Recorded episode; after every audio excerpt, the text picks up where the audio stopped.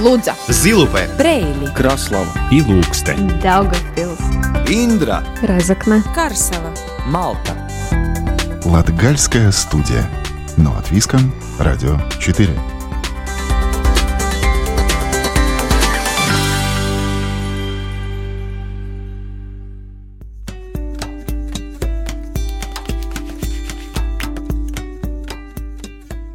Здравствуйте! В эфире Латвийского радио 4 передача «Латгальская студия» и с вами ее ведущая Наталья Терескина. В этом выпуске программы мы завершаем цикл рассказов о ветеранах труда, которые посвятили десятилетия своей профессии и нисколько не жалеют об этом. Мы встречались с акушеркой Резакненской больницы Тамарой Богдановой, многолетним водителем автобуса из Даугупилса Иваном Виноградовым и Галиной Веревочниковой – главным специалистом исторического отдела Даугупилского краеведческого и художественного музея. Истории этих героев можно найти в архиве передач Латгальской студии на сайте Латвийского радио 4. Ну а сегодня расскажем о Резакненке Галине Ивановне Заки. Одно из любимых мест Галины – сцена. Именно сцене актриса Резакненского русского театра посвятила 46 лет жизни. Также знакомимся с двумя молодыми парнями – которые выбрали не самые популярные, но очень необходимые профессии.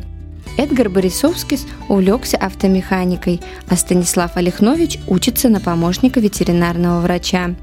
Еще послушаем латгальскую музыку и узнаем о исторических свадебных обычаях Латгалии. Латгальская студия. Но от Виском, Радио 4.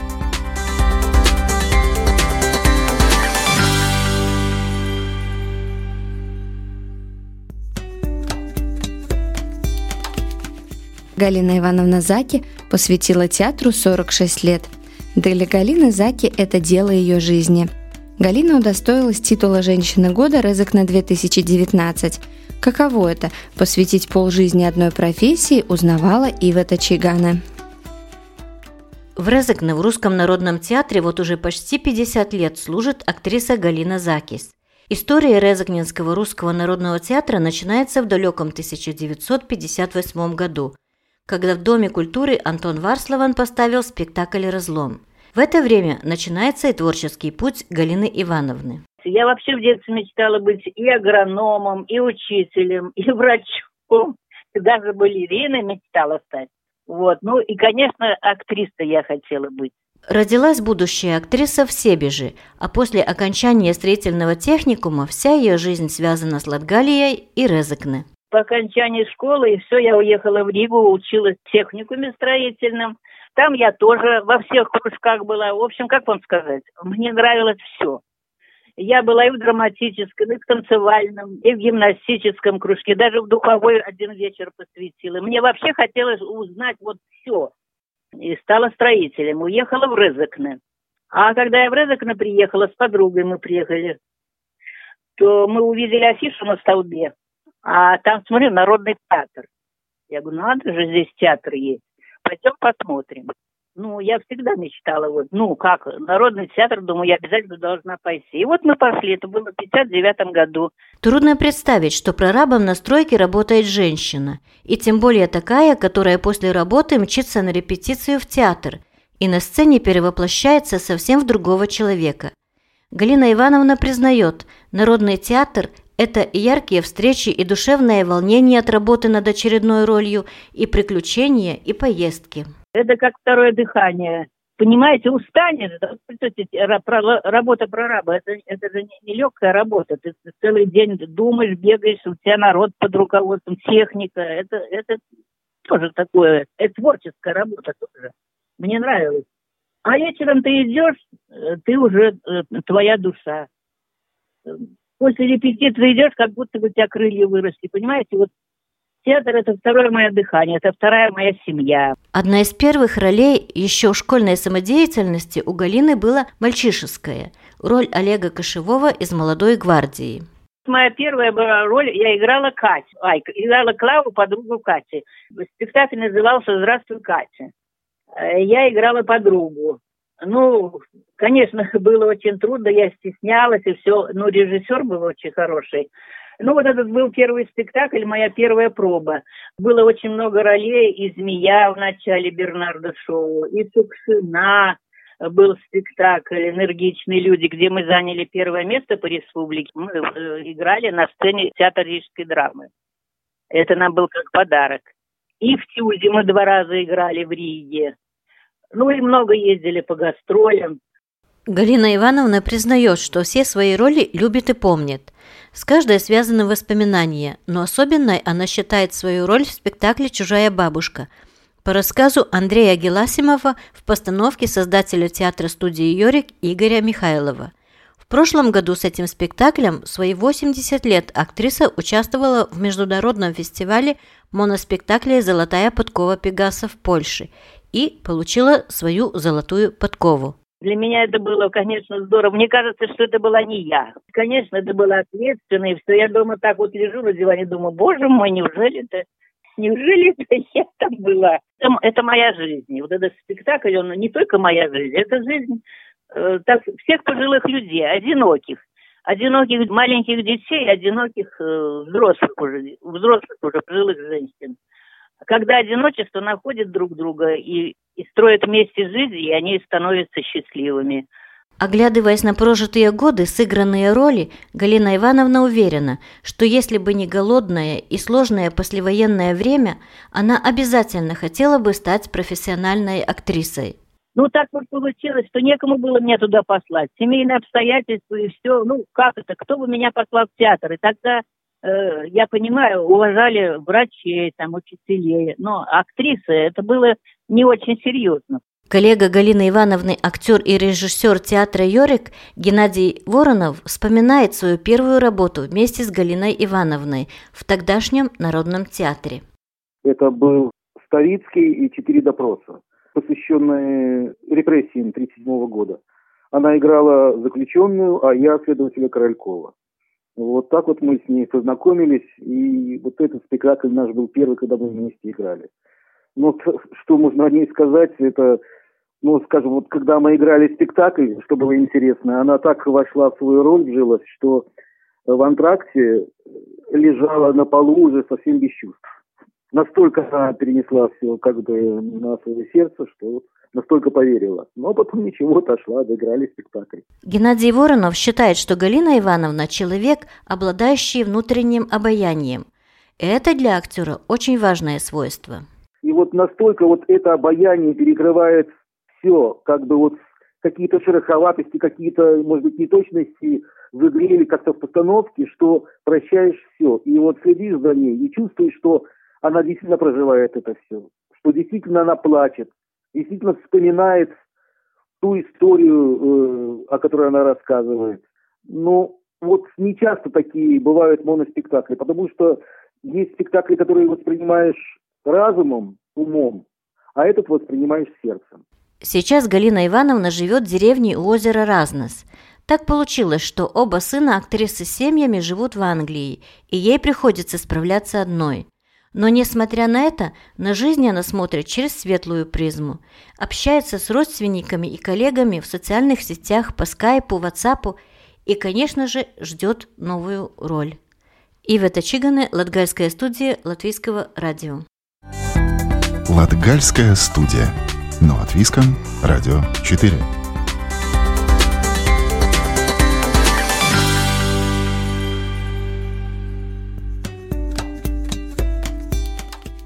Путь наших следующих гостей только начинается. Двое молодых парней, закончив школу, решили остаться в родном Латгальском крае. Поговорим о выборе и перспективах выбранных профессий.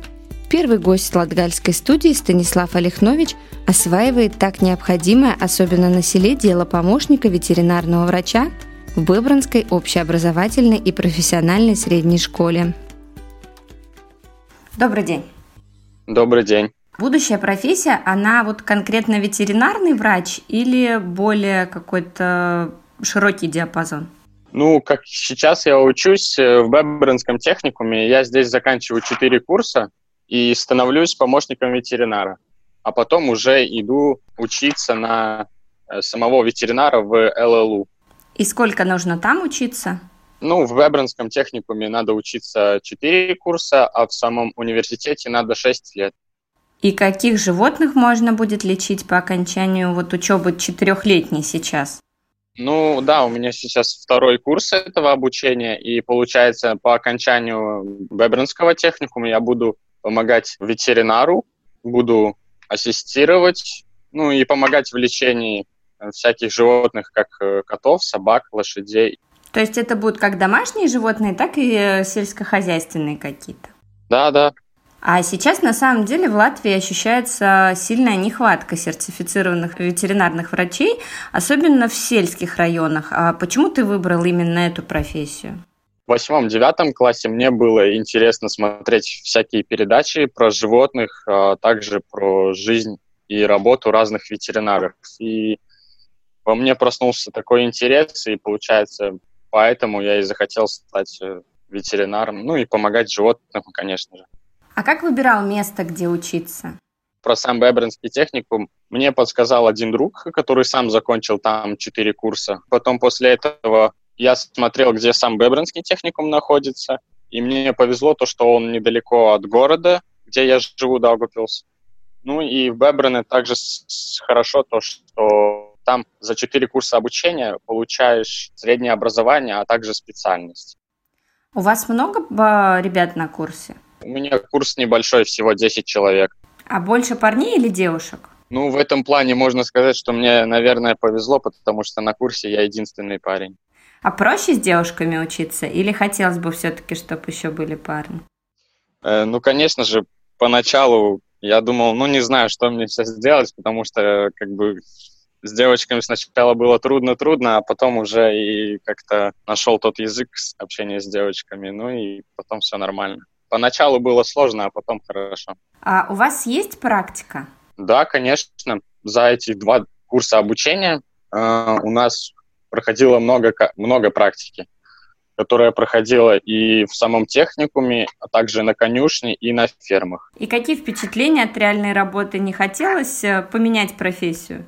Ну, нет, конечно. Просто после практики понимаешь, что на этой работе нужно много знаний и опыта работы с животными. Сейчас очень много э, ребят, молодежи, они занимаются волонтерством.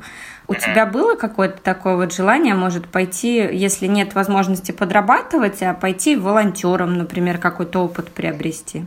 А, ну, конечно, мне даже тот самый друг советовал просто пойти куда-то в ближайшую ветеринарную клинику и поработать там, как бы он сам там как волонтером работал и просто знания набирался оттуда и все. Как бы я пробовал один раз попасть в волонтеры, но там что-то не получилось и все, как бы я уже дальше не пробовал. То есть это еще не так просто, да, пойти и, и предложить свои услуги, и даже бесплатно не всегда берут. Да, ну потому что, наверное, те там ветеринары, наверное, сомневаются еще в тех людях, которые еще ну, учатся, получается. Ну, не так просто, да. Ты обмолвился, что собираешься после Быбранского училища идти учиться дальше. Расскажи немного больше о своих планах да. на будущее. Мои планы на будущее, конечно же, это закончить этот техникум и получить эту специальность. Ну и потом начать учебу в ЛЛУ, дальше выучиться на ветеринарного врача. Также я бы хотел же практиковаться в хирургии, ну, а потом уже стать работать. А может, можешь рассказать какой-то случай из практики, который сильно запомнился? Один раз э, у нас, получается, надо было идти на конюшню, ну, и брать кровь у коней. Сначала в первый раз я думал, что ничего не получится у меня, потому что конь это, конечно, животное такое большое со страха хотел убежать просто э, обратно в техникум, ну, потом как-то переборол свой страх и пошел сделал, и потом уже все. А сейчас многие ребята стоят перед выбором, куда пойти учиться, как куда поступать, как. А что мог бы посоветовать, как сам принимал такое решение? Я бы посоветовал сначала, конечно же, отталкиваться от своих интересов, что тебе больше нравится, и начать думать заранее, что тебе интересует какая твоя меч, э, мечта, кем ты хочешь стать, ну а потом выбрать ту профессию, которая тебе по душе. А, спасибо тебе большое, что согласился ответить на наши вопросы. Спасибо. Напоминаем, что в гостях у нас был Станислав Олехнович, ученик второго курса Бебранского училища, который учится на помощника ветеринарного врача. Латгальская студия. Но от Виском. Радио 4.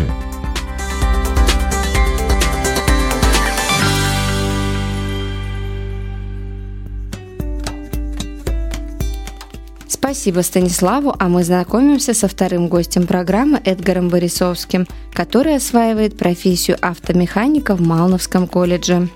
Добрый день. Добрый день. Автомеханику выбрал, потому что это увлечение автомобилями или все-таки больше, может быть, чтобы заработать? И увлечение, ну и как бы тоже и поработать так. А как выбирал место, где учиться? Ведь на автомеханика можно много где учиться, правильно? Мне подсказали знакомые, друзья, ну, до этого они учились в Малновском колледже. Они мне посоветовали Малновский колледж, что вот хорошо преподают, интересно, там много техники всякой, и учителя разрешают ближе ознакомиться с транспортом, разобрать что-то, собрать. А как то подрабатывал во время учебы по профессии? Получалось? Да, что-то получалось. И... Больше своим или, или кому-то чужим тоже? Или своим помогал с машинами? Более своим. А скажи, вот сейчас а, такое время интересное на самом деле, все происходит отдаленно. А, немножко послабления появились, но все-таки учеба, она отдаленно вся. А каково учиться отдаленно? Как сравнить э, с тем, как вот ходишь в колледж и не ходишь в колледж? Есть как бы и свои плюсы, и свои минусы в этом. Потому как э, я могу больше дать времени на практику, нам ставят больше практики, и вот мы там в сервисе сидим, работаем, и я там учусь этим. А так как ну, там какие-то экзамены, что-то сдать, там зачеты какие-то, да, приходится по интернету это. Я бы не сказал бы, что это совсем плохо. А на практике легче учиться, чем теоретически, или все-таки теория тоже нужна? Теория тоже нужна, но, как по мне, больше, когда я вот вижу и делаю, это больше мне как-то помогает познать больше всю эту технику. Потому что как в грамматике там или в школе сидеть, вот, ну, рассказывают, да, это интересно, но мне больше нравится, когда вот я вижу, что делаю, а ты упомянул, что планируешь дальше идти учиться именно тоже по этой профессии. А какие вообще вот планы на будущее помимо учебы? Э, мои планы выучиться вот, ну, на автомеханика и потом как-то это все вместе сложить, чтобы, ну, может быть, как-то открыть свой сервис какой-то небольшой, чтобы, ну, сначала на себя поработать, а потом уже, может, как-то раскрутиться и а, давай о приятном поговорим. Наверное, э, сейчас э, время выпускного курса, и выпускной – это такое ответственное событие. Каково это выпускаться во время карантинного времени, вот в карантин, и будет ли у вас выпускной? Как вы планируете провести это время? Выпускной такой будет, в принципе, необычный, наверное, потому как, ну, мы точно еще не знаем, будет ли это или не будет, торжественные части. А если и будут, то они не будут такие, как раньше. Ну и там поздравляли, и много народа было. А так как вот карантин и ну вот вся эта ситуация такая, не будет такой возможности. У вас на курсе сколько человек учится? 19. А девушки есть? Нет. Как вообще тебе кажется, что можно посоветовать тем ребятам, которые сейчас заканчивают школу и задумываются о профессии автомеханика? Если они реально ну, увлекаются этими транспортами или хотят они увлечься этим, то я советую, конечно, как мальчикам идти на такую профессию и поучиться, выучиться. И в дальнейшем будет работа, потому что хороших автомехаников требуется в сервисе. А какие предметы в школе важны для автомеханика? Вот какие пригодились при учебе? Физика, метинашность. И моторы должны, ну, чтобы вы знали бы, ну, все, в принципе, так как о машинах. Диагностика, чтобы была бы тоже. Ну и давай поговорим, может быть, о машинах больше. А у самого есть машина? Была недавно. Продал. Вот сейчас собираюсь новую покупать. Свою машину чинишь сам или доверяешь кому-то? Что-то сам стараюсь чинить, и что-то везу в сервис к специалисту. А какая любимая марка машины у тебя? BMW. Моя любимая марка. Хорошо, тогда э, спасибо тебе большое, что согласился ответить на наши вопросы. Э, это первое твое интервью. Я желаю стать успешным автомехаником, открыть свой сервис. Э, спасибо большое за встречу. Всего хорошего. Спасибо большое. До свидания. А я напоминаю, что в гостях у нас был Борисовский с Эдгар, выпускник четвертого курса Малновского колледжа программы «Автомеханик». Латгальская студия. Но от Виском. Радио 4.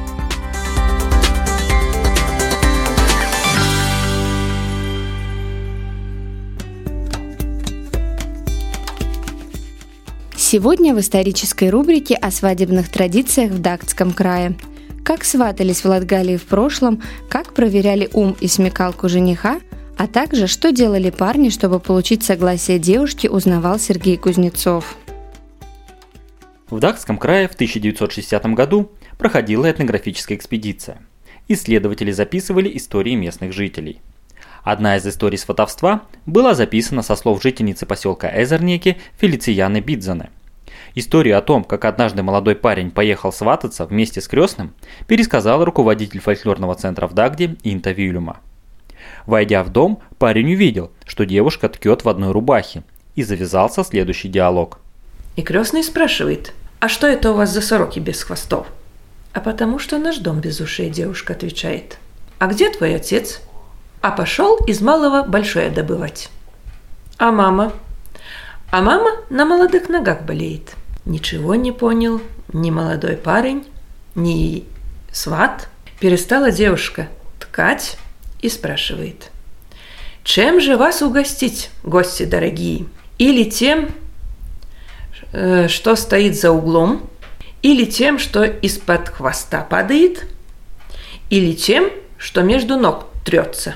Посчитав, что девушка не отличается большим умом, парень с крестным уехали домой – где рассказали все матери, которая им все разъяснила. Собаки у них нет, потому она и сказала, что дом без ушей.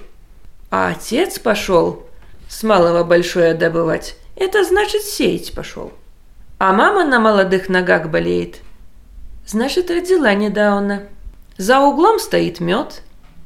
Из-под хвоста яички, а между ног сыр, масло Правильно она и сделает, что за вас, дураков, не пойдет. Так они хватились, да было уже поздно. В этом случае, скорее всего, девушку не предупредили, что приедут свататься. И таким образом она демонстрировала свой ум, считает Инта Вильюма. Свадьбы в Латгалии были наполнены ритуалами, часто использовались иносказательные выражения. И также, когда ехали свататься, никогда, э, заходя в дом, не говорили, что мы приехали свататься – они всегда так издалека говорили, что у нас телочка пропала, или нам пастушка нужна. И так завязывали разговор. Там, э, тогда уже родители невесты спрашивали, ну а какая телочка? Ну вот красивая она такая, у нас стройная такая. И уже они могли поэтому понять родители намек э, парня, почему он приехал. Сватовство – это только часть традиции. Ведь парни боялись, а вдруг откажет. Поэтому засылали специального человека. И бывало, что засылали такую женщину постарше, которая очень была такая разговорчивая. Она приезжала как бы так заранее проведать, какое же мнение у девушки про данного парня. Она заходила, очень хвалила парня, и мне много случаев рассказывали, что она э, бывала так, эта женщина захваливала этого парня, что девушка соглашалась, а когда приезжала, то все наоборот оказывалось. Эти истории относятся к периоду Первой Республики, но основываясь на данных фольклорной экспедиции 1930 года, проходившей в этих краях, Инта Вильюма отмечает, что эти обычаи продолжают свадебные традиции XIX века.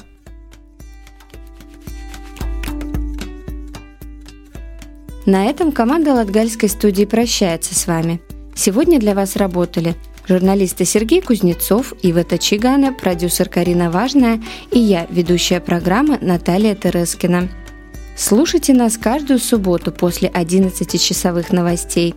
Повтор можно услышать в четверг в 20.10, а также на сайте Латвийского радио 4 доступен архив всех выпусков.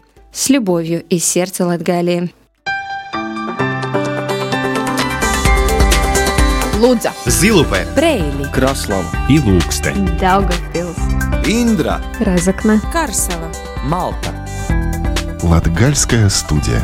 Но от Виском, Радио 4.